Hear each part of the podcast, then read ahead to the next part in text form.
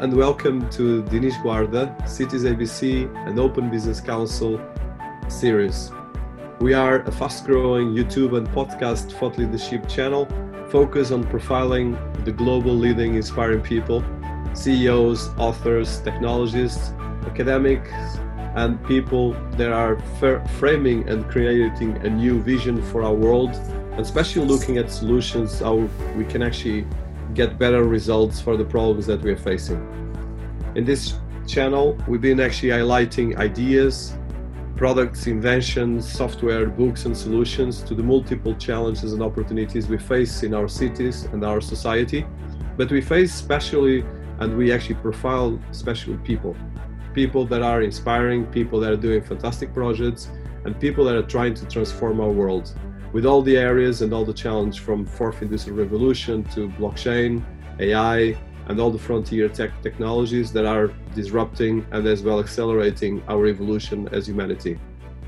These podcast series are produced and distributed on citiesabc.com and openbusinesscouncil.org and syndicated on intelligenthq.com, fashionabc.org, hedgethink.com and tradersdna.com, our associate partners and as well media platforms. Today we have uh, uh, with us uh, Prakriti Poddar, and Prakriti is, uh, I kind of say, one of the wealthiest and more um, diverse uh, profiles you can find. So um, Prakriti Poddar is a global authority on mental wellness. Uh, her work has been focused on mental health and well-being, and she's one of the few people that can marry technology, ancient wisdom, to deliver contemporary and effective solutions and unleash people's inner potential and to reduce the stigma surrounding mental health and uh, all the issues related. At the moment, Prakriti Poddar is the VP and global head um, of mental and digital, probably in different areas in terms of using technology and ancient mental health for the company RoundGlass and the managing trustee of Poddar Foundation, and as well responsible for the organization Poddar Wellness. She's the director and in these different organizations where she's been leading multiple programs. She's been focused on special the relationships between mental, emotional, psychological wellness, and she's been counseling and healing um, in multiple different centers, and as well relating with corporate and the governments, which is kind of a lot of different things. So she's as well the chief strategy officer for the Indian National Women's Parliament, and she has single-handed strategical planning, direction, and execution of this organization in India, which is a very important uh, organization to empower uh, women and um, as well a lot of problems related with that. Uh, so she's been as well um, just as another highlight of her, or of her CV, she's been director of the Peace Program, where she developed and had the curriculum for the MIT World Peace University in Kothrud, Pune. And uh, among a lot of different things, she's been living in multiple different countries um, and as well multiple different cultures. So welcome to our series. Thank you so much, um, Dinis, for having me here. And it was a pleasure just to meet you. So I'm super excited about what the conversation we're going to have, and especially given your interest and your lineage of technology. I think uh, the marrying of the two is the only way for well-being to move forward. So this is very exciting. I know. I, when we spoke uh, last time, I think one of the things that you mentioned was that since you were in your very actually a child you had this passion for healing people and it came natural to you although you come from a very high profile family and they wanted to take you to a different area. So you had that since that vocation and that voice as well on you. So i would like to start by that because i think especially someone like you that has all these different areas of activity that is wellness that is of course uh, cure, curing people which is very sensitive. It touch psychology it touch ancient rites, it touched a lot of different things. But you had that since a child. So I would like to start by that. And how you went and create the career and as well your profile that you have right now since that early voice, let's put it that way. Yeah, thank you for that. You know, um, I don't often tell the story of uh, of really what happened, but um, I was when I was born almost dead, so I, I didn't breathe for a long time. And um, when I was born, I I, um, I was uh, uh, my my my family was preparing to tell my mother that you know she'd lost the child, and my grandmother was a very very firm believer in um, Christianity and and in the power of prayer, and so she was like, wait, you know, I'm just going to do this because nobody else uh, can save her except for in her sort of in her belief, uh, only Jesus can save her. So let me help. And so she kind of came in and put the prayer of the cross like on my on my left side and started praying. Um, and after the prayer uh, i started crying. And there was it was written in all the newspapers uh, when i was born that this was a miracle child. And so she um, because my parents traveled a lot they were in the finance uh, sort of business. So we moved from new york to london to to Toronto, to uh, uh, different parts of India. So it was constant traveling. So they left me a lot with my grandmother. So she was a huge influence in my life. And she used to work with the Salvation Army. She used to be part of the church. She used to she used to be extremely um, uh, focused on faith healing and um, you know was actually i mean had a lot of premonitions. She's actually written a book as well um, with all her premonitions and and you know what came out of it. And i was highly influenced by her. And i'd wake up in the morning and this is quite interesting because i'd wake up in the morning to my uh, grandfather singing uh, you know um, indian uh, hymns and her singing christian hymns. So it was a very like uh, you know non-denominational space only just growing up with the fact that there's so many different ways to achieve the same kind of uh, peace in your life and i think that was also something that um, influenced me and she she said that you know talitha who's in the bible uh, was healed by Jesus, and and it was her job uh, to heal other people, and and your job is always going to be to heal other people. And this, I was, you could say brainwashed since I, you know, since I was a baby. I didn't actually know any different. So whenever there'd be a sick person or somebody who needed help, she would get me to pray on them, and I would do that. Um, and I never realized that this was not something that everybody was doing because I kind of grew up with it too, um, until I started to get a sense. And I think that you know my my first uh, semblance of that was when I was eight, and I thought, no wait, nobody else is doing this, and I better stop uh, doing this because it seems a little bit strange, and people will you know think of me oddly. So I actually you know went to boarding school and you know stopped doing any of that work. I kind of like rejected that lineage of mine um, until i you know moved to toronto in grade 13 grade 13 i had a bit of an epiphany because we have oases here. So i'd finished grade 12 moved to canada and um, it was interesting because people were talking a lot about stress. People my age you know grade 13 you'd be like 18 I, I suppose and i hadn't ever heard the word stress Imagine, I'm 13 years old. We, I've been in boarding school. I've been all over, and I've never heard the words boredom and stress because boredom we weren't allowed to feel in our home and and stress wasn't something we felt uh, and everybody was kind of talking about this and i thought it was really interesting that people in in, in canada you know at that age i was influenced massively by the fact that people could speak about their pain and were open to being vulnerable with another person i mean in terms of the counseling area. And of course following the line of, of thought i also joined the salvation army and started to work through my church with uh, a lot of people um, sort of doing that i was working with a community of battered east indian women leading meditation and mindfulness journeys. And I mean, you can imagine. I'm, i was 20 at that point, and and I there was a healing circle that I was part of, and we'd learned all these various healing techniques, and we were sharing it with each other but there was a part of me because I also have, like you said, a, a, a family that is extremely, uh, you know, very, very uh, focused on on finance. So I wanted to study psychology. I was told every North American housewife has psychology. What a silly thing to do. Can you study economics at least, right? So I said, okay, fine, I'll study economics. And actually, my first sort of internship and jobs were all with banks. Like, I mean, I did, I was with ING Barings, I was with, you know, um, with this company in India called StratCap. Like, it was banking. And, and I was really good with people, right? Because, because my, my job is, you know, my, my, my character is understanding people and you know working with high net worth individuals making sure that their that their finances were taken care of and the stocks were put in the right place was something that uh, came naturally to me but it wasn't my passion. And so on the side i kept building my other skills and, and thought okay if i can't do this um, if i can't be um, you know a, a, a banker which i don't want to be how do i define myself? Because being a healer seems too abstract and people don't understand that. So i started to build the skills. Um, being in a psychology class and having people talk to me and teach me, I have to say that I was massively disappointed. I was disappointed because they wanted to narrow my vision on what mental health was. And for me, well being is is way bigger than just a one point and a one focus sort of vision. And even in, in class, when you get these parallel visions, even when I see how, how mental health is being um, how mental health is being talked about in the current scenario, it seems to be extremely North American focused. And I mean, I know that people across the world and i work i mean i've lived in places like muscat for like eight years which is in the middle east and i've lived in um, in india which is a different body altogether in canada and london. Now you can imagine that every single culture has a very different take on mental well-being or mental health. And so how can one philosophy with psychology combined to being able to deliver what is what is you know what has so many different probabilities. Something that we consider for example currently as as we see it it's all very individualistic. Even psychology is very individualistic.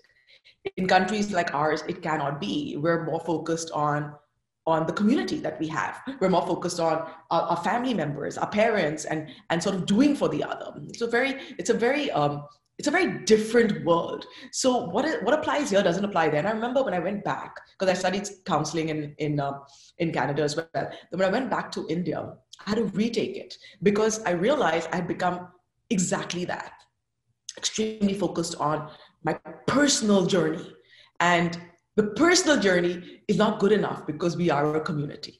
And so the personal journey and that's what you see now. When you see the the impact of the coronavirus and covid on people is because they've become so individualistic that they've broken down and broken apart.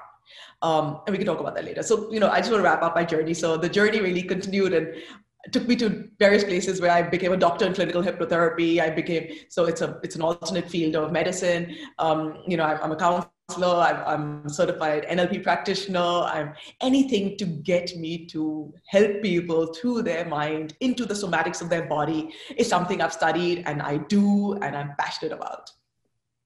Well, it's it's quite an impressive, and this actually opens a lot of different things. So I, I want to touch one area um, that for me is very important, and I think for everyone listening to us. So you touch that your birth was almost like a miracle, or actually a miracle, like you just said, and I think uh, um, I, I, can feel that being coming from a Christian background myself, and I was educated by priests and bishops, so I feel that in double. and actually, actually, I almost died as well when I was born, so I probably I, I'm actually getting some, according to my mother. I don't remember, of course, but uh, but um, what is interesting, and I want to touch this is let's say in in uh, Christianism and any religion in history of religions, religion has been in one end partly well-being and partly as well establishing rules that allow us to create a balance in society.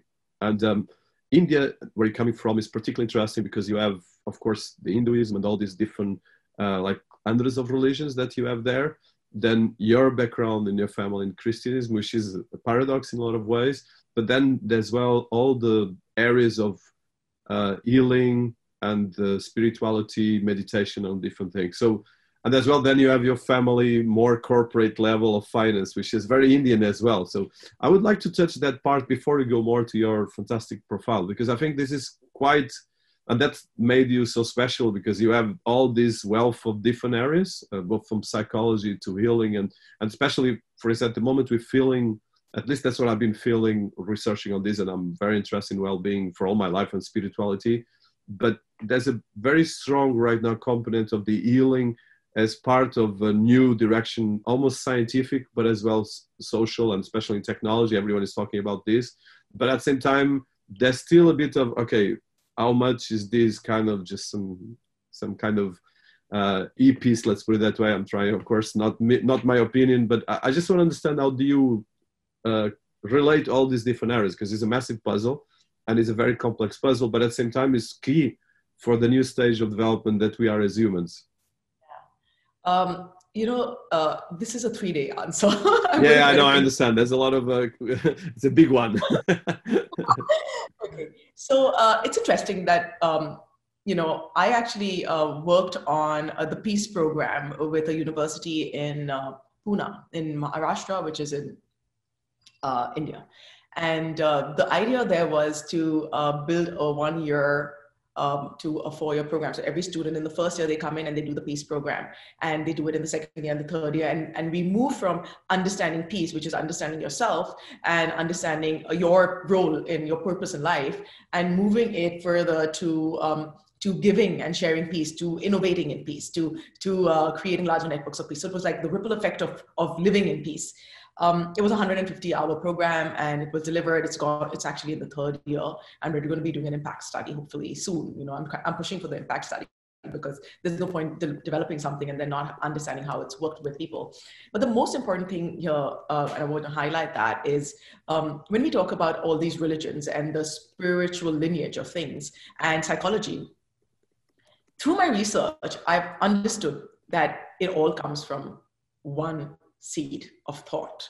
And all of it is the same. So if, even if you just take my uh, background um, my grandmother was christian my father is not. Uh, my father was Hind- my father is hindu my mother is punjabi and uh, you know and so and christian but kind of doesn't we don't follow you know religion.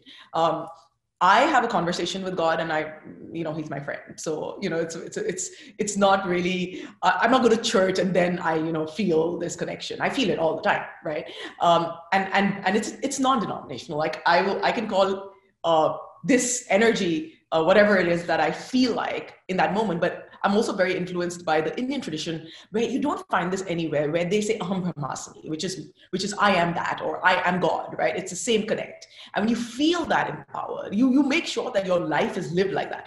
Now, religion simplified that to give it in bite-sized portions almost the same thing as what people are doing with um, with yoga uh, meditation mindfulness in uh, in sort of areas that are not Eastern in India, right? Specifically, because it's very different uh, in terms of how it's done in India, very different how it's done abroad. And that's something that I am uh, focused on, even with RoundGlass, to say, okay, let's understand the lineage. Where does this come from, and and what are people talking about, and and why is it getting morphed? It's very important for me to to understand that. I, I have this thirst for knowledge of being authentic. Um, but the religions are all speaking the same language. So every religion, you will see the stories are the same the stories are the same. There's been a, a big, massive flood. There's been a, like a tsunami. Um, there's been um, there's been these metaphysical, uh, uh, you know, animals of sort or nature, um, if you want to call it that. Uh, there's been uh, there's been betrayal. There's been uh, acceptance. You know, so it kind of goes through the same journey. Every religion. So it's stories told in through the point of view of the speaker. Like even if you take Buddhism, for example, it's not a religion, right? But it's supposed to be a way of life. Um, even their stories are the same. The story of Buddha is the same as the story of Mahavir, and is the same story as uh, you know, which which you go back into into uh, spiritual discourses. All the stories are the same. So it's how we take that and uh, how it's been it's been um, sort of transformed uh, to the to be palatable to the audience, um, and it's it's very strongly just that. Uh, but there's a, but beyond that is the higher power, the supreme power. And again, every single religion has that supreme power. You have journeys, and the same journeys, by the way, when you get into meditation and mindfulness, is the same because you'll move in from any tradition of, of meditation and mindfulness. There are only two aspects to it. So there are only two aspects to meditation and mindfulness. One is really uh, looking at it from the point of view of an object. So whether it's a mantra whether it's um, whether it's a feeling like i want to uh, my relationship is bad i want to make sure i get over this and how do i do that? So if i'm working with anger i'm focused on anger. So it's focused it's my attention is focused on the problem and then i'm doing a, a resolution whether it be meditation or uh, whether it be mindfulness or whether it be a guided journey. It's observation of a particular thing. The second one is non-observation right? So you're not observing anything. You're just sitting there, you're being, you're allowing things to just happen. You, you notice them, but you don't get involved. These are the only two areas. Now they've broken that down into many, called it loving kindness, called it, you know, um, metta, maitri, you know, whatever the meditations are called, Vedic tradition, Ayurvedic tradition, yoga tradition, but it's all the same thing. So in the yoga tradition, all your um, meditations, whether it be Trataka, which is where you're looking at one single point, or whether it be Bhramari, where you're breathing, it's all focused on one thing to get you from the focus to the defocus. So, I mean, when I when I sort of drop the you know veil on everything, it's really just one element. Even if you take the rosary, what is it doing? It's the same thing, right? We all have rosaries, different types, So we have beads and we're constantly, you know, sort of moving past the beads because it's keeping you in the thought. Again, object-based meditation or mindfulness journeys.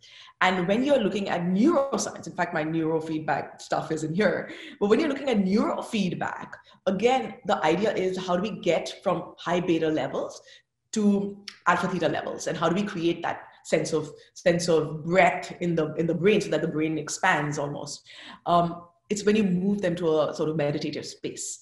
And that comes from like sound vibrations frequencies.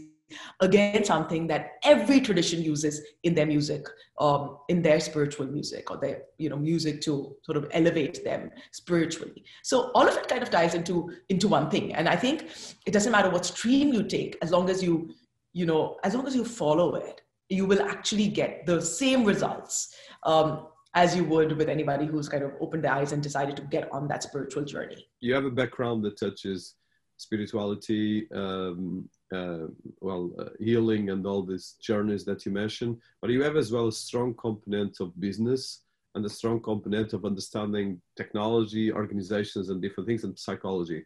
So, just on these journeys that, like you said, in history of religion, all the history of religion come back to the same narrative. It's a narrative, a vision, that people create and this vision then organize society according to a myth that might like you said um, i don't know some crush some some deluge or whatever the stuff. But one of the things i'm particularly interested from the different areas that you've been studying because what is interesting about you is that you have psychology initially business and finance and as well you are involved in technology. And the challenge that we have nowadays is how do you create this narrative without losing the tradition and the good things of the tradition and moving forward. And I think this is where I think, uh, well, there's a lot of studies, and I, I come from a philosophy background, which is kind of even goes almost to a nihilism.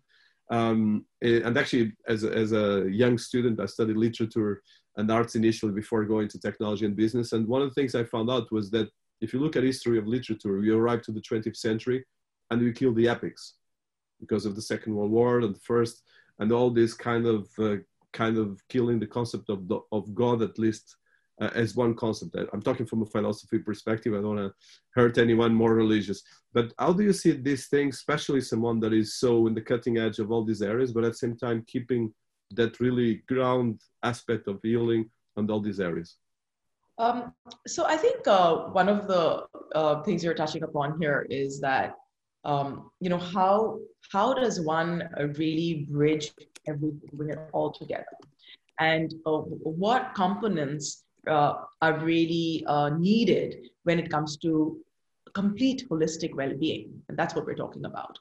And I think holistic well-being, and I and I, you know, if you look at even for our wellness, I'm very focused on thinking about how do I heal the whole person, and not just one element of the person. Um, because we are a matrix of all the various impacts that you know that we're faced with. So if you just look at um, you know the, the area is the mindset which is number one. If your mindset is in a line and this is a fight oh you know uh Sunny who's the founder of RoundGlass and, and we always like fight about this and he's like why do you keep talking about mental health mental health? There's so many different things and why do you keep talking about mental health? I'm like it's the all encompassing. It's like the first thing, right? And he's like, if you had no way, you just make this company mental health. And I'm like, probably, yes, I probably would. Because mindset is really, you know, your mental health, your emotional health, your behavioral health.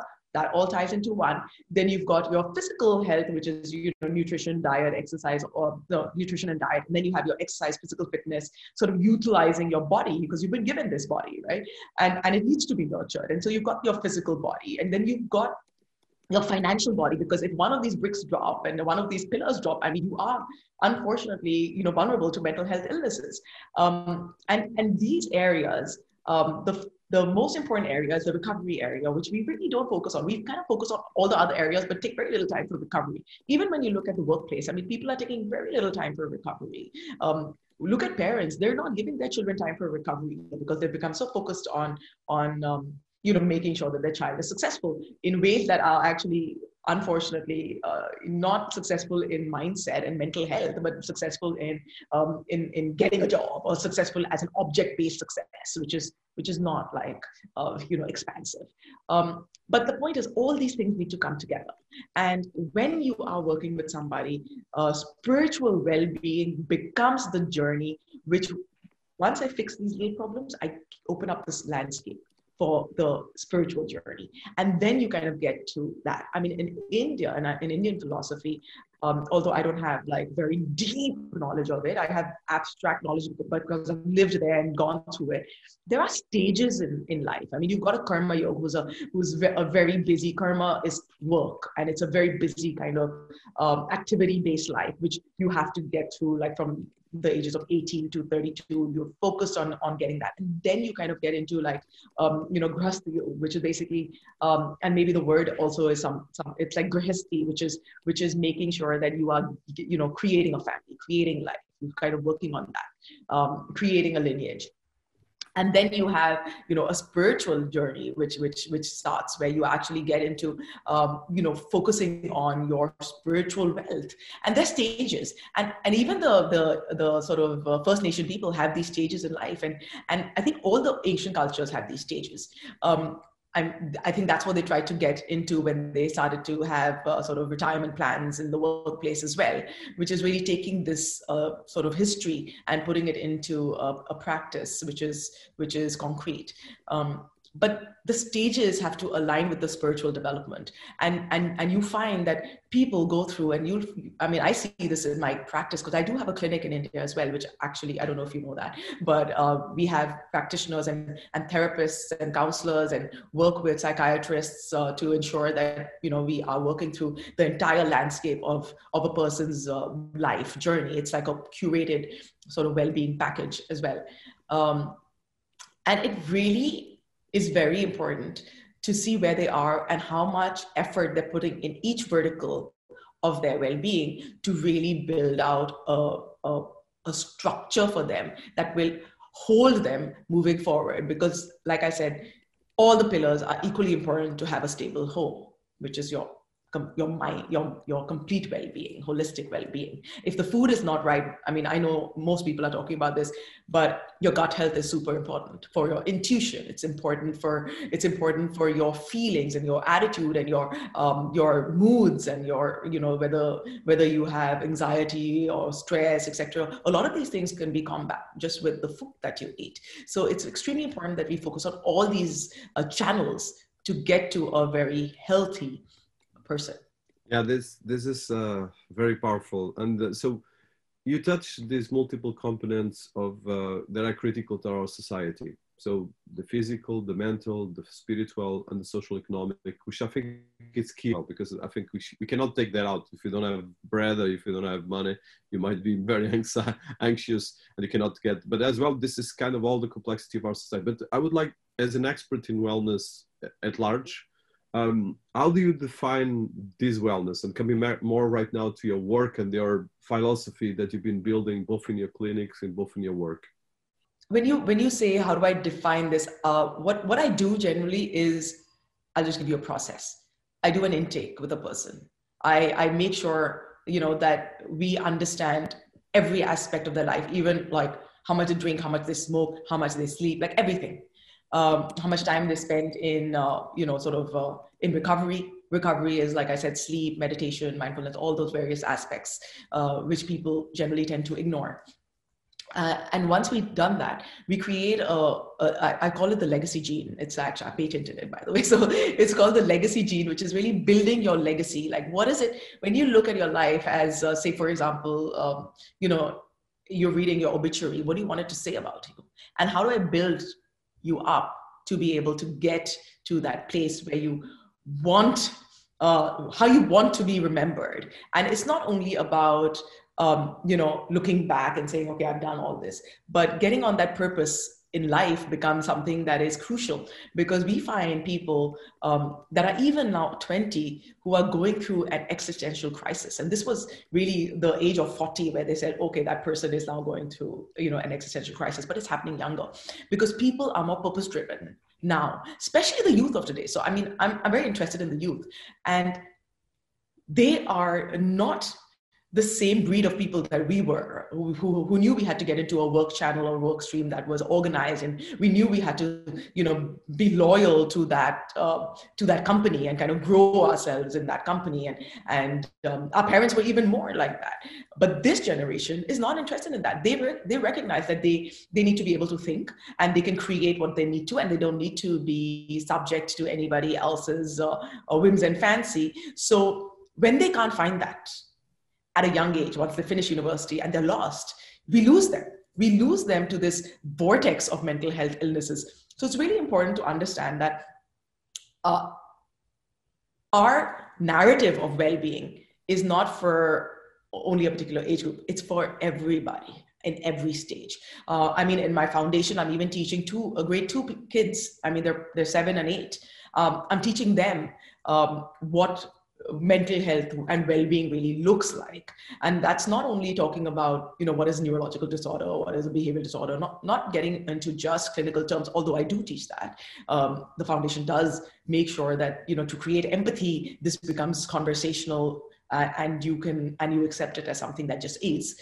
Um, just like you would somebody with a limp or somebody with a broken elbow you know? So it's like you know creating that um, language you know? And once i realized it i thought one second people are talking about things that they're feeling internally and i need to be able to understand that and i started my own personal research on on what that really felt like and that's why i started working with the salvation army right but the idea is that when we recognize a person's journey, the personal journey is different for each individual because no two people are alike. And really focusing, focusing their journey on what they want to achieve and accomplish and be in their life on an everyday basis is what we lay out as a foundation for them and then you know we we monitor whether they're kind of like on that journey or not because it, it, you know you can change it and it's not you know a consistent constant one although the sort of the, the, the large picture, the bird's eye view is constant.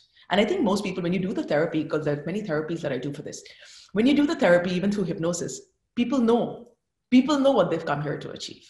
But in the everyday noise, they forget.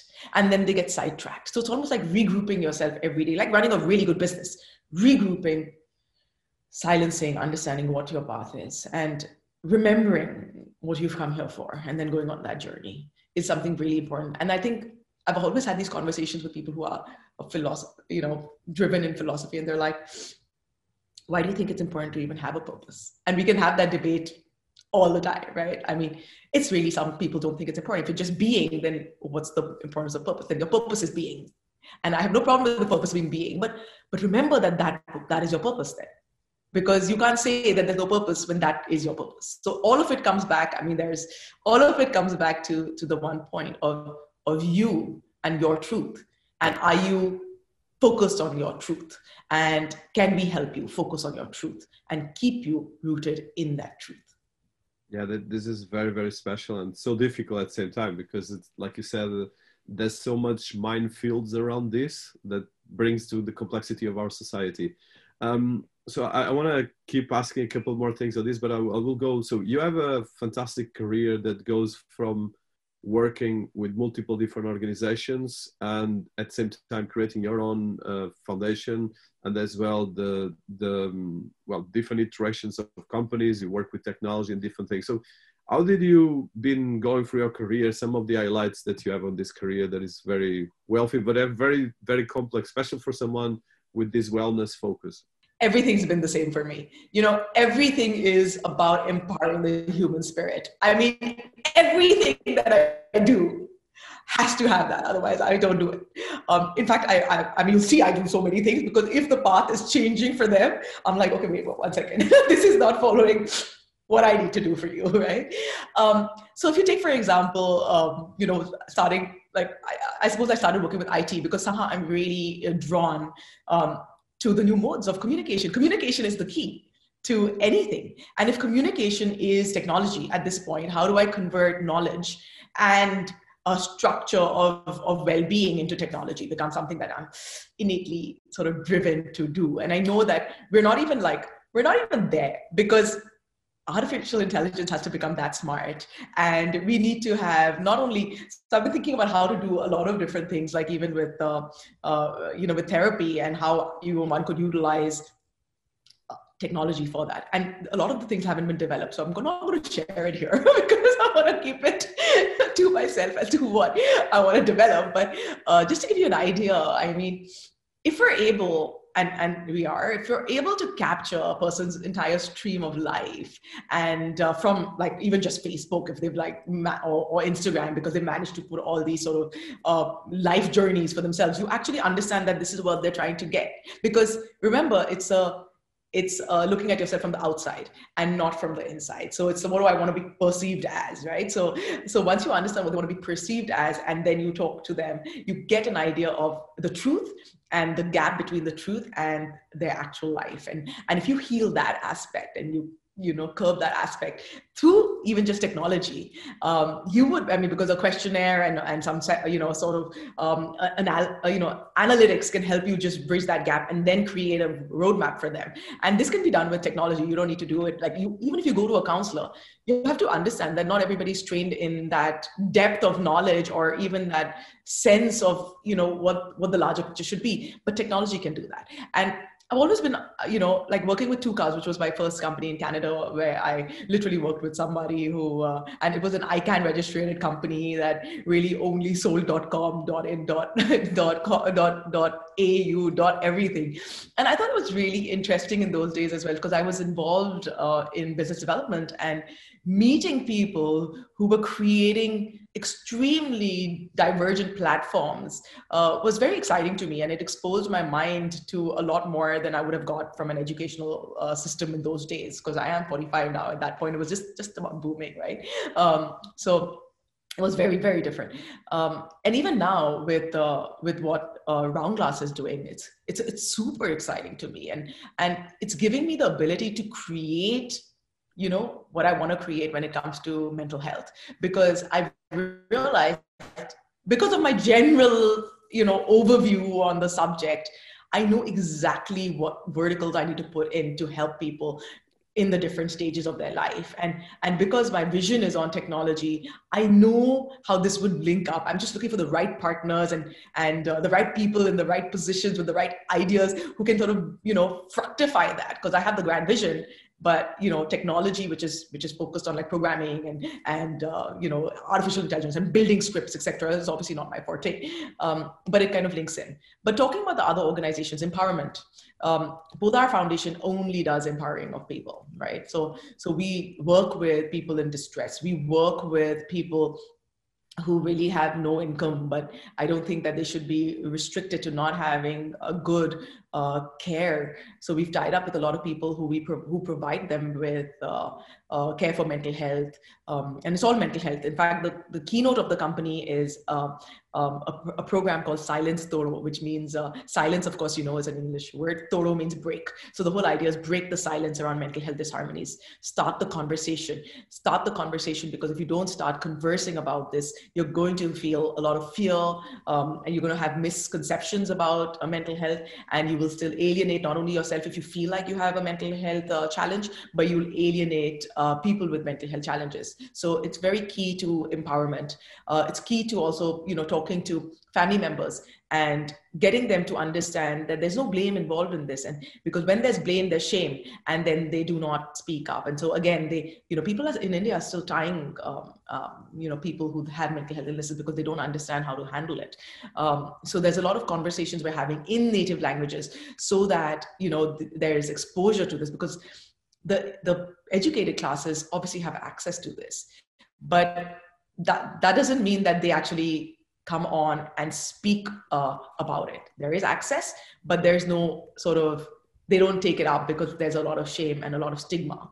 Again, technology will take all that away if we can create ways in which people can adopt technology uh, through a platform of being completely confidential which again is a, pro- is a bit of a problem because there's no confidentiality as you know online but anyway we're trying to see what can be done with that you know if something can be done great. If, if something can't be done we really need to put our thinking caps on and see how do we how do we create those whether it's uh, you know secure socket layers or whatever it is now how do we create that to just make sure that this conversation is so private?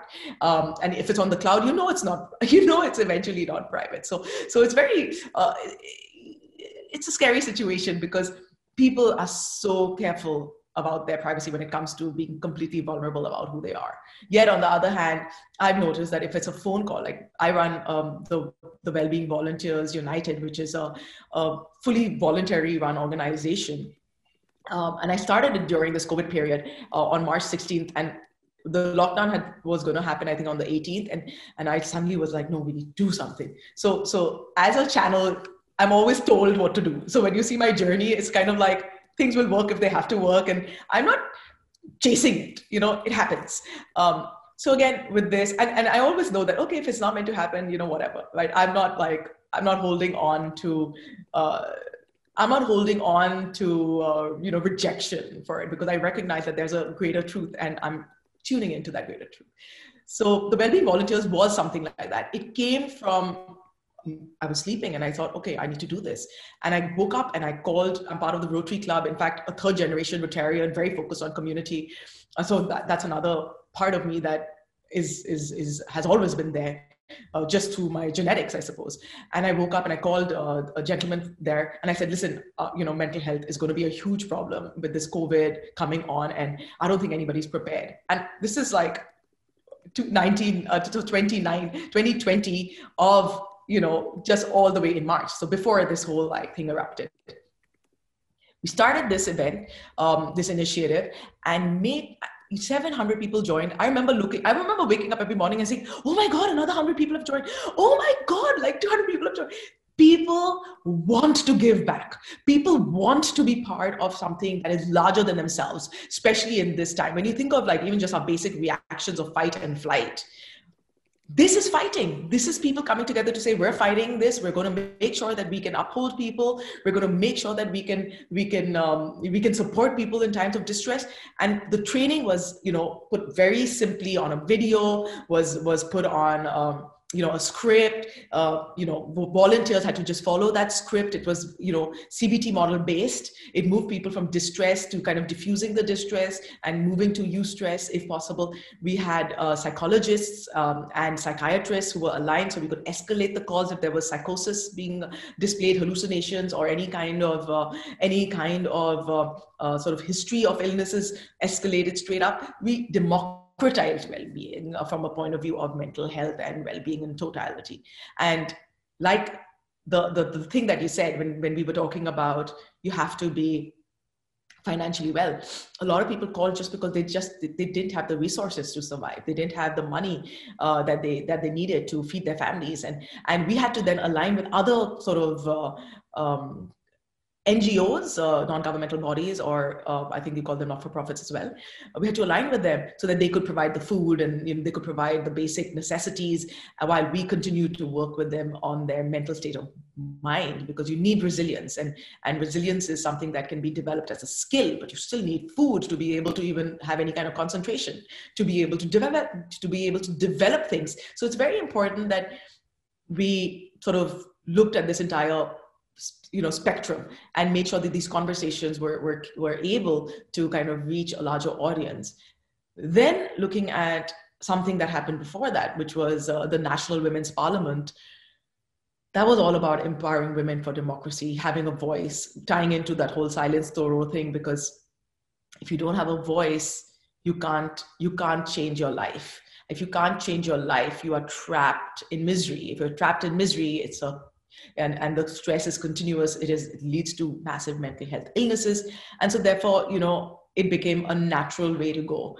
Um, and that and i spent time on that as well. One of the things that i'm particularly interesting is so in the history of humanity and spirituality there's been always a narrative of light and darkness good and evil. And this is more is increasingly more important especially right now when it start when we are starting to be using the words of Harari to start having technology that can actually create androids. I've been interviewing a couple of them, um, and as well new kind of human design.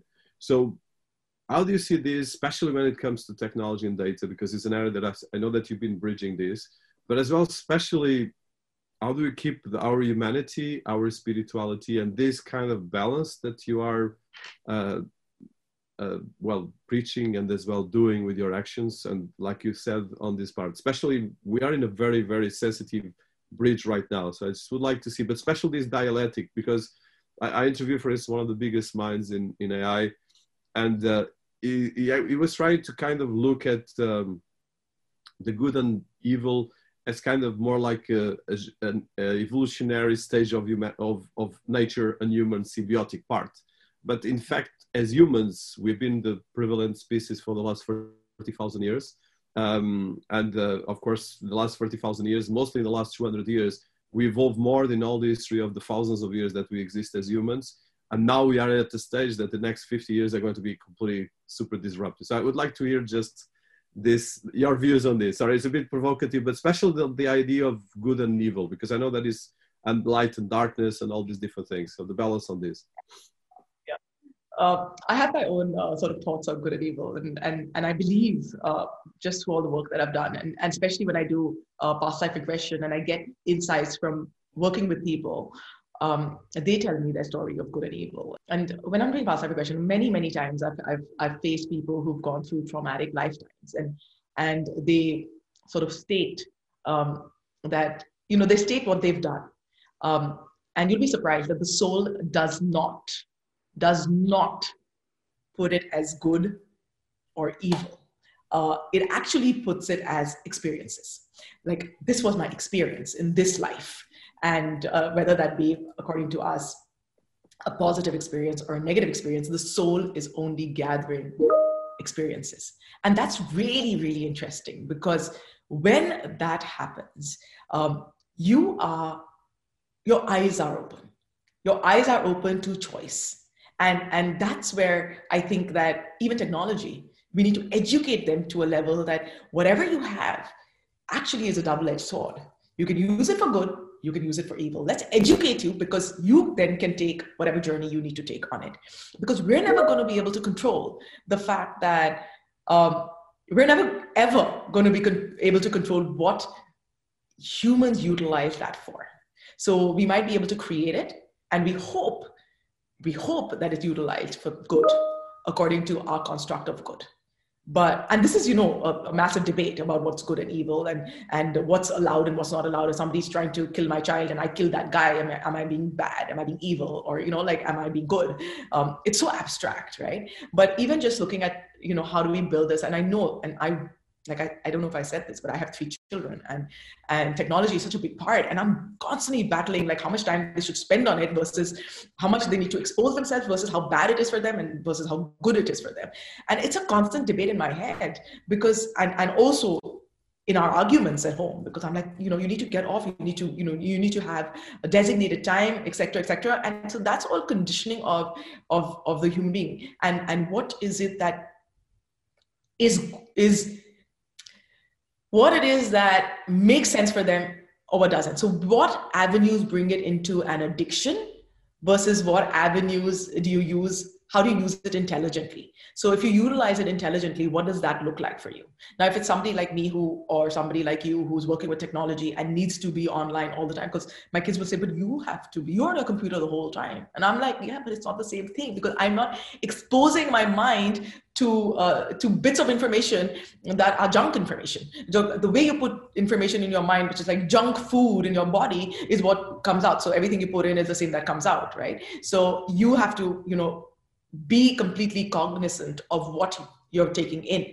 Because what is built out there you'll never have any control over. So I, whatever is out there on the uh, in the IT space will be representative of what is there in this world. And it is you know it is massively good and massively evil at the same time. And it is just going to be a replication of that. And we have to build our own inner intelligence to navigate that because there'll never be a way in which we can only build good because the good like like one of the things that I did in the peace program and I put very clearly in the peace program is engineers can build anything how do you become that engineer that's not building a bomb and how do you become that engineer that's creating something that's useful for society it is it is what we need to do for the person. We need to make them even more spiritual at this point to be able to utilize technology in the way that it's supposed to be utilized versus having that having that um, sort of gap in that spiritual development and utilizing technology for things that may not that may be harmful for humanity.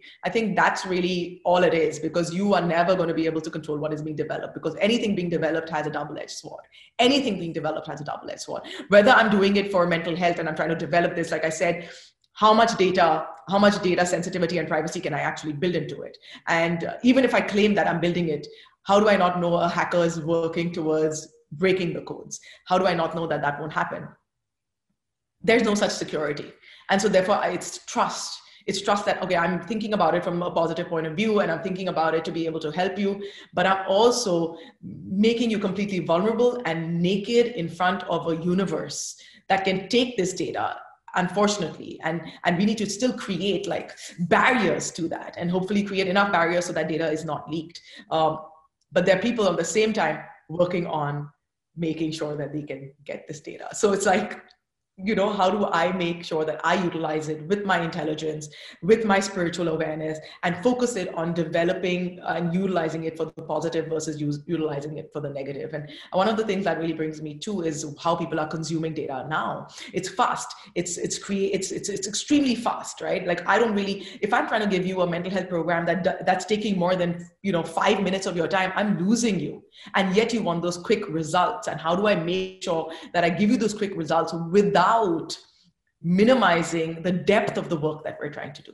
So it's a it's a huge task and it's a huge ask. And i think that this is everywhere with every field that we look at whether it be facebook whether it be sort of you know instagram whether it be uh, twitter. We're really you know have to be very cognizant of how much we want to expose and how much we want to use and how we're protecting ourselves while using that. There has to be education for that in schools starting from the you know the youngest of ages because now kids get an ipad the moment they're like able to touch things. So they're not even one year old. And I've seen people who are like one who have iPads of their own and they're playing on it. So it's kind of like a scary situation. I mean, they have this like, you know, this water simulation with like, you know, fish and you've got the kid kind of like doing this and parents think, wow, my child is like on this platform. But I mean, is it good or evil? Like, you know? It's a, it's a key thing for our society because we try all i think in, in terms of theory as well everyone wants to do good or at least to please the people we love the people we care. But of course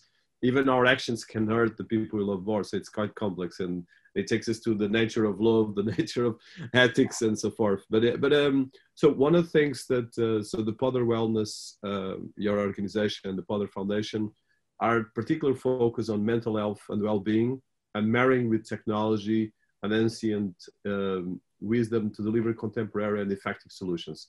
Can you tell us about that? Because I think that is precisely answering to what we're talking about, but with the very practical areas that I think we need that more than ever yeah.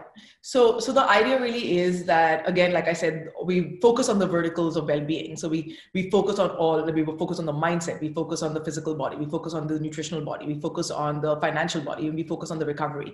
When we put these patterns together for you we create for you a matrix that you we we monitor and we curate to help you kind of lead that life um, so it's focused on that. When you take it into the workplace though when we when we take this aspect um, to companies uh, we focus it online as well so that they can have access to you know all uh, practitioners um, which are you know your nutritionists uh, oh sorry. We start with blood tests. So we start with actually understanding what's happening inside um, and what where you are map that with a with a general practitioner and then we move uh, to understanding what's happening with your with with the aspects that you've been working on or not working on and how do we bridge those gaps. Um, a lot of a lot of this requires uh, you know wisdom development because i've had our coaches like literally go to people's homes and this was before covid um, go to people's homes and just you know try to wake them up to get them to do their exercise because people want to make a change but they don't so you, you know it'll last for two days but it won't you know take the six month pattern and and for us it's like you pay upfront for six months and we will make sure that in six months we we turn you around by working on this. So for mindset practices, there we're using a lot of counseling. Uh, we're using a lot of uh, we're using a lot of uh, healing through uh, meditation and mindfulness through sound healing. Uh, we use neurofeedback, EEG biofeedback. Um, we test you, so it's all evidence-based healing. Uh, we make sure that everything that you are um, that you are going through, we can map. We also have the use of the Kirlian camera, which actually, you know, takes takes a, an image of your emotional body as the as the as the heat signals on your body. So it takes that. It's technology. Uh, we take that photo, we analyze it, and we show you the before and after. So when you come in, we take a photo and we talk about your journey, and then we work on like, okay, what would be really essential for you to to what would be essential for us to work with you on, and uh, then while we work with it, we constantly like check through looking at the images, through looking at the at the biofeedback, uh, to make sure that you're on that path. And we've seen massive results of uh, peak performance development. In fact, I have worked with um, you know very um, like professional sports people who need to be on point the whole time and we've done these like 20 25 sessions per person to ensure that they actually maximize their utility of their brain capacity and their emotional and spiritual sort of connect and and this is really how we how we do it and we've got feedback from people saying that and especially like this this um uh, this uh, sort of national athlete he said you know, usually when the ball is with me, and he was a soccer player, the ball is with me, and I know that I need to score that, and I, I start feeling this anxiety kind of brim up. I don't feel that anymore. It's my like the superhuman flow power comes in at that point, which was the exact crucial point for me in the past. So we're converting like little nuances of your well-being little nuances of your mindset to be able to make you that much more successful as a super superpower to yourself and this is measurable so we're using evidence-based work to measure whatever I might be saying in this abstract construct. We've actually put into practice with technology-based constructs to see that it can you you know it can you it can give you the overview of the change because once you begin to see the change you will be more invested in that in your own change. So we always want to do evidence-based work with them and Poddar Wellness is kind of very very focused on that at this point yeah, that's that's really so important, and I think this brings me to one question I want to talk uh, about as well around glass. But before I go in there, so um, what you're doing mostly is the first stage of uh, ourself or the self. There's a lot of theories and a lot of right now trends, and there's well more than trends, technological and scientific studies about how we can actually datify ourselves to improve our performance, to improve a lot of different things. But this brings as well to the point of uh, in one end singularity and how we can actually use technology to empower us and to make us more advanced. But i think mostly if you look at ray um, ray kurzweil he mentions that we are the next 20 to 30 years we're going to have some kind of singularity in the sense that humans or machines are going to start thinking and we are already getting there slowly. So and i think when we program machines and it's particularly important because all the technology big corporations uh, from Apple to Google, especially Apple and Google, they are very conscious of when you're creating software and you touch that right now or coding, that your bias passes to the code because of course you do it even uh, without knowing most of the, the code is done by men as well. So there's the gender, there's the bias. If you are in London, you have a way of coding that is different from New York or different from Moscow or different from New Delhi. And I think the challenge that we see right now is that this is, in one end, there's a identification of, of uh, our own identity, uh, but as well there's the spirituality. There's actually there's a series from National Geographic that I really love, Billions. I don't know if you saw that is actually looking at uh, uh, artificial intelligence in the future and as well our human uh, extension. So how do you see this, especially someone that is so within technology, within wellness, but as well you have the component that is because normally people that are in wellness they really focus in one thing or at least in, in healing or in different areas. And do you have this overview. I think you are the only person that i can talk about all these areas and you can cope and actually create a fantastic stuff because when i go with people that go on there they really know about that but they don't understand. And actually they have a lot of prejudice. But you cannot stop this because for instance like you mentioned uh, and i will just touch this because i think it's important is for instance most of the the apps and the, the phones that we use from Apple to, to Google to all the biggest players, Samsung and so forth, they know that there's a component of adrenaline that comes to the phone and that is addictive. And uh, at the moment, there's a component that, for instance, we all spend like four or five hours on the phones or, or devices. Um, sometimes it's for work, but sometimes it's for entertainment. Sometimes it's even for researching. And our devices are almost like a cyber part of us because they know about how much time we are making exercise. They know about our wellness. They even know from a keyword perspective our sexuality, our gender, or our hidden things. And they can actually predict a lot of these things. So this is going to be accelerate massively. We're talking about the next five to 10 years, we're going to have a shift that never happened in history of mankind. And of course, people like you are more important than ever because you have that spiritual uh, base, but you have as well an understanding of technology. So I would like to touch this because this is something that very few people are speaking.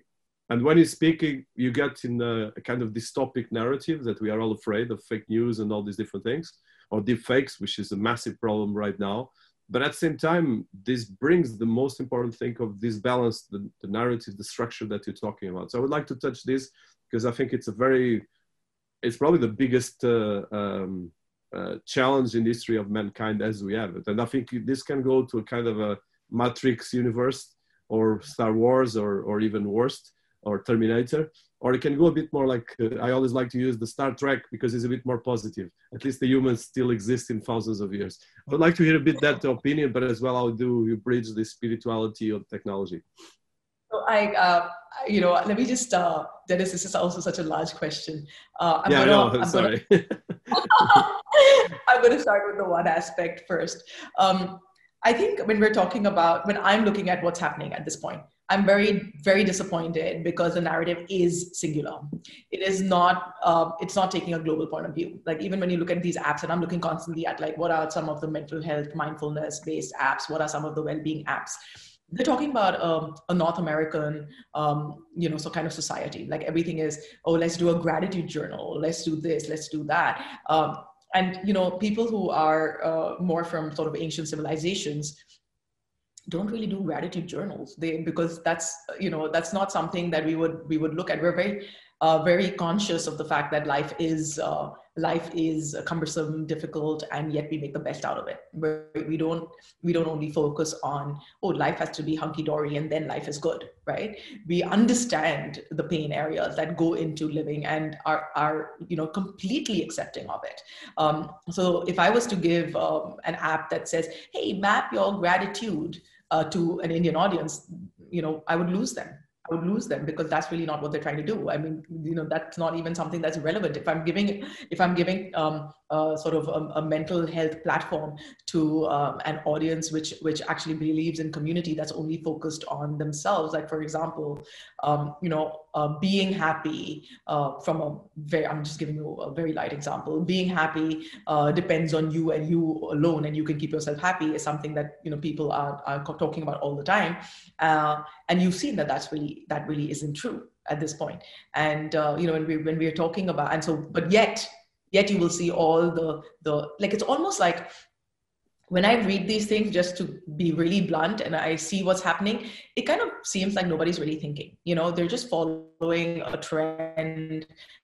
They're not really thinking about whether this makes sense or not. Um, they're like, like you said, that their own personal biases are, are definitely there. Um, like for example, yesterday I had this conversation with uh, a colleague uh, uh who was who was just narrating um, um, a scene where he said on on on some uh, meditation app they had uh, they had the scenario of um, a city noise. And people had to meditate when they had the choice to put on a city noise versus like you know rainwater or, or you know a stream or any other kind of birds chirping kind of uh, sort of background sounds. And he was like you know that's so weird. Like why would you do that? And i thought that was really intelligent because people respond to noise sound etc very differently so for uh, you know, when I was younger, and I give you a personal example, uh, my mother decided oh, that she would come and uh, you know set us up in in Canada, and she'd go back to Muscat because that's where she lived. And she couldn't hack it for more than like two days. She was like, "This place is just too too quiet, and uh, this place is, uh, you know, kind of feels death deathly to me. I don't want to be here." And she left my brother and I. We were like, I, th- I think, uh, 19 and 20 she said, guys, fend for yourself because this is going to kill me. And we, we fend, we, that's what we did, right? We were just there on our own.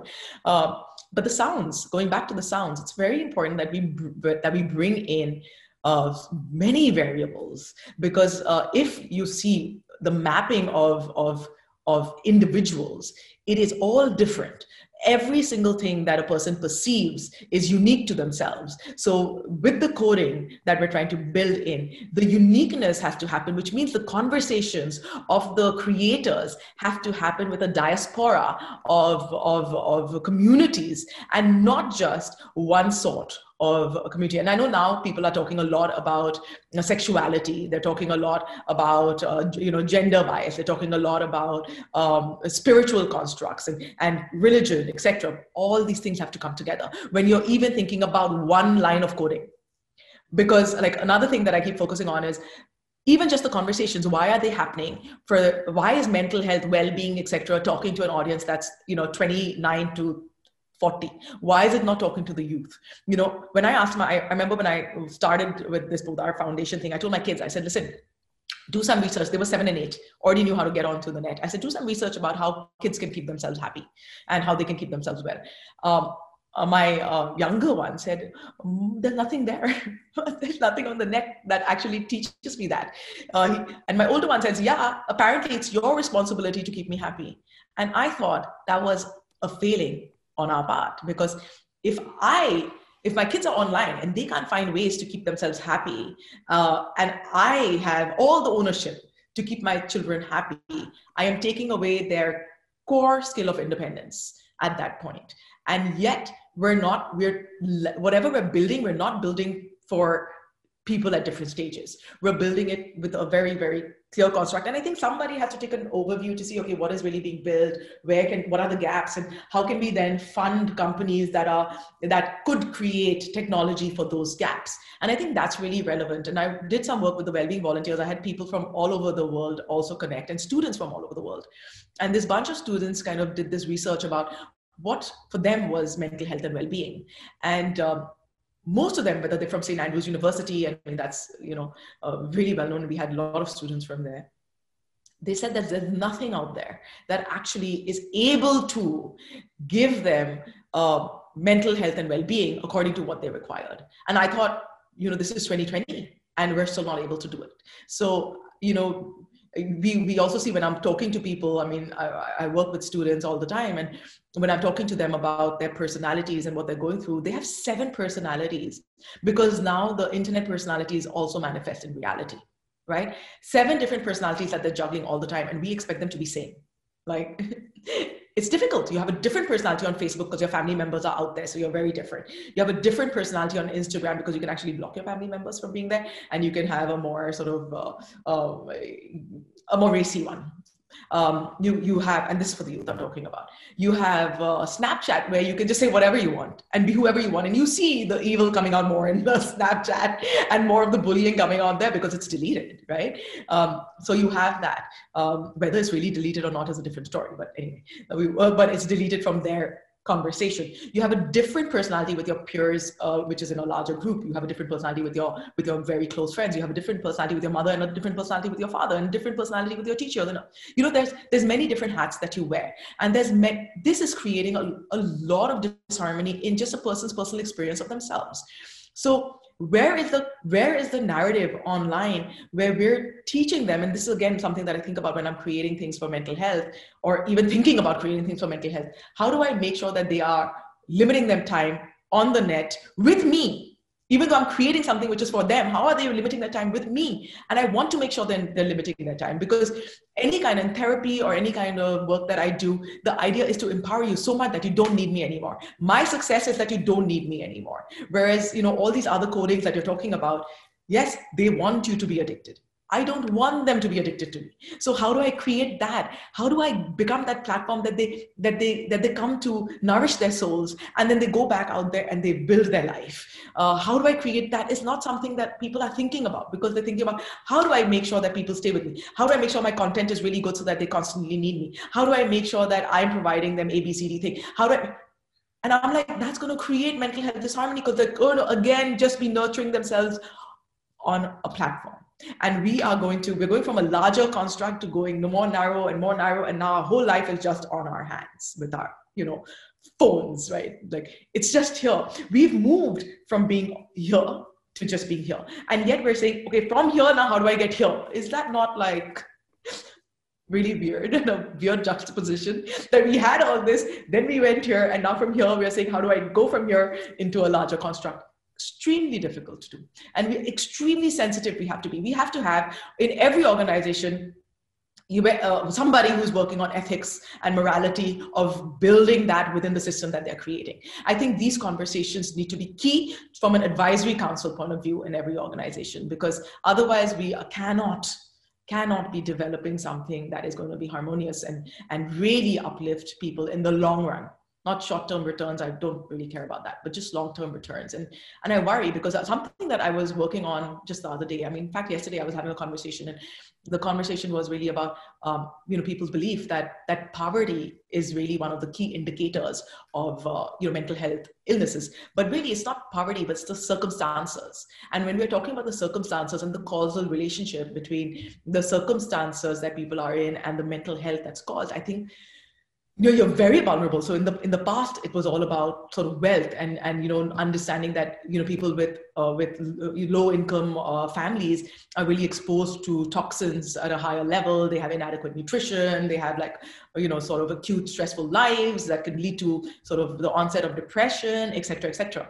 But now it's actually the educated classes that have that because they've alienated themselves from the community because they have everything online. Like I'm I'm not um, sort of um, somebody who, who doesn't recognize this just because I go through it myself. I mean, I'm sitting in Canada right now. All my friends are in India. I've come out with my children and I'm okay. And why am I okay? Why am I okay? I mean, I, I think, why am I okay? Why is it that I don't need anybody anymore? Uh, and, and is that a sign of independence or is it a sign of, of uh, being, uh, of, of, of, of being okay with the alienation that's taken place because of the fact that we think that we've got everybody on our handheld? We can communicate with them. We've limited our actual depth of conversation to a more generalistic one and we're not okay with that. I mean we we're not even i'm not missing and that's a problem for me. Why am i not missing that one-on-one interaction with somebody where i'm sitting face to face with them having a cup of tea and and talking with them? Uh, because all this technology which i've been exposed to has reframed my way of thinking when it comes to actual community. And we're just trying to create community online, and we're not focusing on the fact that there's so much I get out of body language. We're just floating heads on a screen, and that's not us. There's so much more. And yet, you know, we're building everything based on let's just get you from like a, you know, a 5D reality to a 2D reality. And maybe in the future, not a 2D reality, but now let's put virtual reality and augmented reality in the same space and create a real life for you which you already had outside. You know so it's it's something that one really needs to get their head around. Like we had every this is like you know i often wonder like if there was a god who is really out there he's probably looking and saying i give you everything. I give you everything. And you have destroyed everything. And now you're trying to create things. Like don't take my job man. I already gave it all to you no, that's the complexity of humanity, and I think you touch the most important thing. So um, we're passing the one hour now, so I, I, have two more questions, and I'll try to be synthetic in that. So um, in terms of, uh, so you're working with RoundGlass, that is, and uh, you are the global head of mental health. Um, can you tell us about this company that is trying to do something very interesting? Um, yeah, just a bit about that. The first thing they want to do is remove this whole title of global health or global head of yeah organization, right? They want to make sure that it's all demo, you know, it's demo, democratic in every way, even in the, the way in which we speak about it.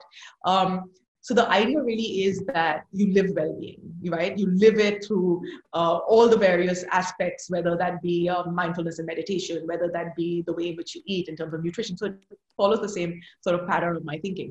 Um, and the founders, uh, you know, somebody I worked with uh, in 2015 when they were trying to start setting up this company and i kind of brought on like a whole bunch of people to to help sort of understand who the startups were in this area bringing them together to create this um, google of well-being. Very very structured very very well thought out scientific in its approach making sure that every aspect of it was not just what people are saying and wasn't a me too it, and it isn't a me too company doesn't want to be a me too company but really wants to think about um, what is authentic, what is real, and how do we live that life of authentic well-being? And here, you know, even the holistic is W-H-O-L, right? It's not H-O-L. It's it's holistic, and we want to make sure that you are a whole person when you come in here and when we when when the when we provide you in fact they also have an end of life journey which is which is amazing and and i think the person who's leading that is also quite phenomenal in his uh, in his approach to um, to end of life and people are afraid of talking about these things and we have it on our platform. We have uh, on our platform a thali collective which is about food and nutrition and food is about community and how do you community as and even if you're if it's your family it's about how do you develop that um, that conversation with, with with each other. Then we have uh, mindfulness and meditation with with key experts which we are curating on an everyday basis. And not this is important and not just the good english speaking ones who can uh, you know relate to an english speaking audience but people authentically embedded in the in the service that they provide versus just a brand name. And that's very critical because right now what i see in well-being are just a few brand names and i can you know i can just hop the names out but you know where are my authentic teachers? Where are the people who are authentically just focused on that and really don't have time to look up and breathe and kind of say hey you know what's my marketing? So i want to make sure that you know and, and we are making sure that we have that caliber of folk where you get real authentic knowledge uh, when you come to roundglass and we give you a journey through which you can navigate your well-being and touch the various aspects of your life. And in essence we also are building out um, a well-being sort of lounge platform uh, which is a, a a very well curated platform which will do uh, the evidence based work which are, which is going to be sort of as a ripple effect online as well. So this is this is really um, you know what we're building and it's very exciting actually because it's only utilizing technology to drive it. Um, so it's a very so the reason that i was motivated is because there was a company that wanted to invest uh, in technology to deliver authentic well-being. And i thought well, if that's the case, then you know I'm right there because uh, my purpose marries it, and I would love to bid this for a global economy because I understand I understand people from all around the world because I've luckily been exposed to people from all around the world. And if I can build that with really key masters, you know, so key masters means like researchers and uh, technology experts, if I can build that, I mean, I think I've done my job for my life. And that's why I align with this purpose and mission. And I think, and one of the things I keep saying is that anybody who joins this company, um, and by the way, this is not a marketing tool. I mean, honestly, I was saying this like the other day. I said, you know, people should be so happy to join this. You're getting paid for your own self-actualization. You're getting paid for your own spiritual awareness. You're getting paid and you're getting and you're doing that. And you should be honored to be here because it's not about you know and i've been talking by the way because i've been hiring people as well. So i've been talking to people from like these different sort of organizations that are i won't take the name i don't want to be sued but from these different organizations that are like sort of names in uh, in this area. And and they keep talking about how focused they are on revenues and and how focused they are on like just making sure that you have uh, customers. They're not focused on you know what are they sort of delivering that's kind of like a secondary thing. Like even the way i'm thinking about how it's going to be delivered is is is, is almost curated and mastered. And there's a whole sort of journey before in terms of pre-production that is superbly uh, intense. And therefore we give you a product that's that rich. Um, and other companies are not doing that. And you know i've heard it like i'm telling you from people who are who i'm bringing on. And this already shows me that uh, there is space um, and for what i'm doing. And there is space for what this entire company is doing. And it will be successful. We're not focused on on sort of uh, numbers. We're focused on content. And we're focused on delivering authentic content. So i think that's the differentiator. No that's amazing. And uh, so as a wrap up and um, um, there's been a fantastic one hour and a half, and I probably will want to do a second hour, but we'll do that uh, in the next future when you take have some time to brief and to rest as well.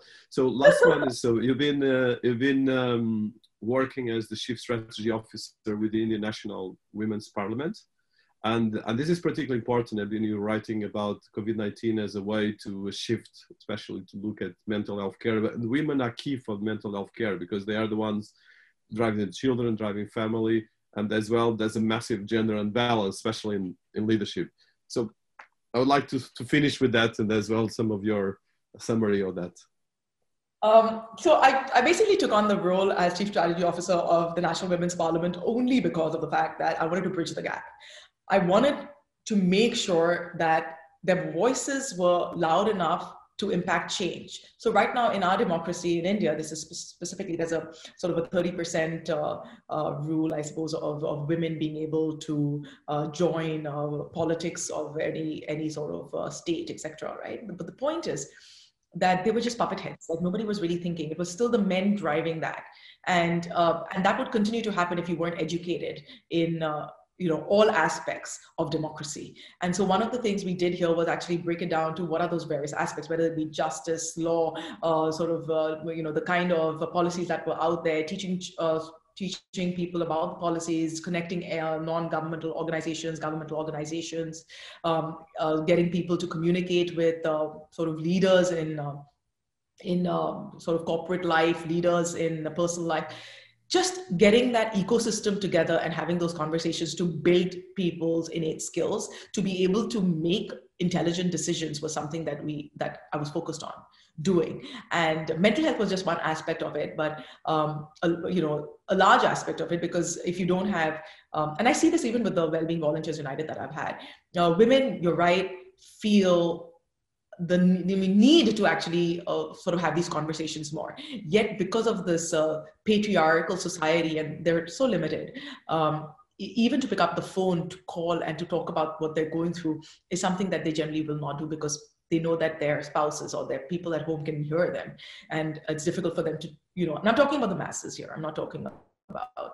I'm talking about areas of society where this uh, you know, this disparity is a lot um, because we were not only talking to the elite, even here. So, so you'll see in all my work, I don't want to talk to only the elite. I want to talk to the masses. I want to talk to everybody. I want to make sure that people, that I do not forget people. And so therefore, this is also a conversation that we're having with everybody, whether you, whether you have the education, whether you don't have the education, whether you have the knowledge or you don't have the knowledge i'm giving you a platform to to equalize that knowledge so that you can have a voice. And you've, you've seen people i mean i've seen stories of people who have no education who've built phenomenal things for their communities. And this is all community driven it's all about how do i impact my community? What can i do as a as a as a thought leader in my community whether i'm educated or not to be able to build out solutions that can um, aid um, our sort of our people. And this is important because we often feel that we are not in a position of power, so we can't do anything. And that is a problem. You are in a position of power if you feel like you're in a position of power and you can mobilize other people. And that's the job of the National Women's Parliament is to, is to take your idea, mobilize people around your idea, uh, and to help you create change. And, and that um, is something I'm, I'm, I'm, super excited about. I mean, we're at this point because of COVID 19, unfortunately, this is not an online initiative. Uh, most of it was offline. So even though we have meetings online, um, the, the, the real change is on the ground. Um, and the real change is through, you know, actually, because you have to recognize that technology only reaches, uh, you know, it may reach 90% of, of, of the public um, just because they have smartphones, but it's still not a place where they would be able to access this information because they wouldn't have the know-how of how to. So this takes place generally in uh, meetings which are in the communities, uh, which are held face to face. So that is why that has taken a sort of a back seat. People are not able to, uh, you know, create that massive uh, arena online. But I think in another five years or another, you know, you know 10 years we'll be capable of doing that. But it's a long it's a long cycle because we have to educate educate them in and women are not educated in uh, in even utilizing their phone apart from just making a phone call um, in india. Yeah and this is a problem not just in india it's still a big problem around the world. So i think this matriarchal versus patriarchal historical part. So um, well, I have a lot of questions. this has been a fantastic journey. So one hour and a half, which is a fantastic uh, timing. So I want to thank you for these uh, inspiring and as well very sharp insights, which is quite unique because you managed to to condense so much wisdom and sell so much practical knowledge. Um, I, I, definitely will want to have a second one. I have a lot of questions that this came and took a lot of notes. Um, so Prakriti, I want to really thank you so much. It's been a fantastic honor. Namaste, as they say. Was- and uh, and uh, I would. yeah, thank you. So um, yeah, we'll we'll wrap up now, but definitely I want to do a point a part two because the, this just I think we just start touching the things, and definitely we'll publish this one first. Thank you so much. Thank you so much, Dinis, for having me. This has been really lovely to actually have these conversations. And your questions were so insightful. So I'm sure that anybody who's receiving this is receiving it because of the questions. And the questions sort of propel the answers. So thank you so much for your fantastic sort of journey together.